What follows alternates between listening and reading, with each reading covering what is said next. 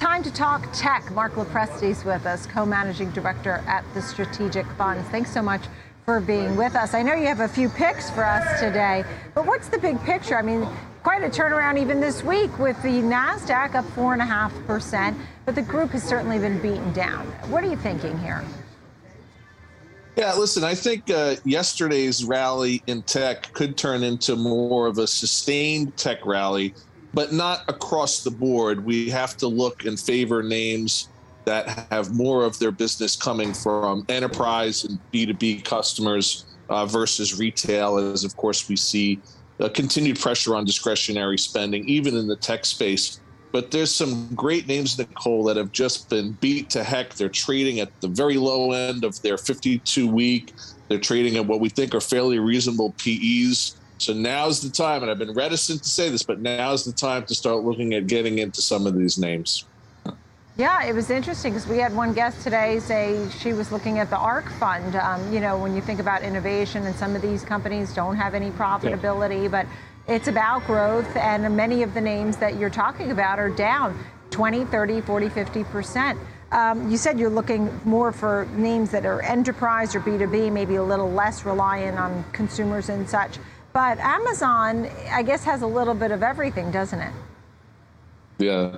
Yeah, Amazon does. Listen, we, we like Amazon for all of the technical reasons that we just described in terms of PE and where it is in its range. But we see Amazon's biggest growth areas in their highest and best margin businesses like Amazon Web Services, data management, not just in their shipping. Everybody thinks of Amazon in terms of Amazon Prime and, and you know buying their favorite consumer products over Amazon, but their data businesses, great margins, growing rapidly as data continues to explode. We've got an intermediate upside target of Amazon or on Amazon, I should say, about $132 a share, trading right now at around 115 and change when I looked just before we went on the air. Yeah, yeah, it is at 115.76. Uh, so, so you really are seeing some upside potential, and as you noted, looking more to some of those more lucrative uh, margin type businesses like data management and web services, and less on you know me buying potholders or something, right? Uh, that being said, when we when we look at other areas, right, when you think of cloud and software businesses and such, um, you also have in the world of chips looking at AMD, you also have NVIDIA yes. there. These names are of interest to you. Yes. You'd buy them here? They they are you know Nvidia was up almost five percent yesterday, continuing today as the Nasdaq turned positive a little bit earlier before we went on air. Also trading sort of at the lower end of its 52 week uh, 52 week low of about 140 and change on Nvidia. We also like NVIDIA's diversified customer base. So this also speaks to that strategy, Nicole. Yes, they've got consumer discretionary with their chips related to their game, game console chips, but they also make chips for enterprise applications, data storage, things of that nature. You gotta be bullish medium to long term on data infrastructure because right. we're creating so much of it every day.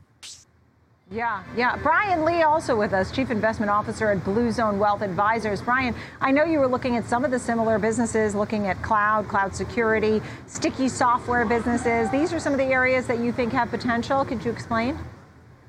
Yeah, for sure. Here we're looking for mission critical, sticky, recurring revenue businesses in the high growth software names. You know, the a lot of the excesses has actually been pushed out of the market just given the the epic multiple compression that that actually started back in November.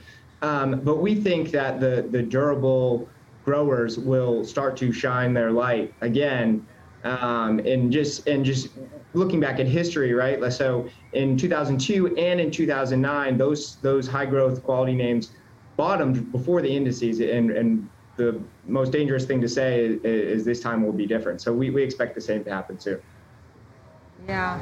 Nice to see you both. Thank you very much. Have a beautiful weekend. Brian Lee, Chief Investment Officer at Blue Zone Wealth Advisors, and Mark Lopresti, co-managing director at the Strategic Funds. A great tech talk there. We appreciate it. Have a great, safe weekend, everybody.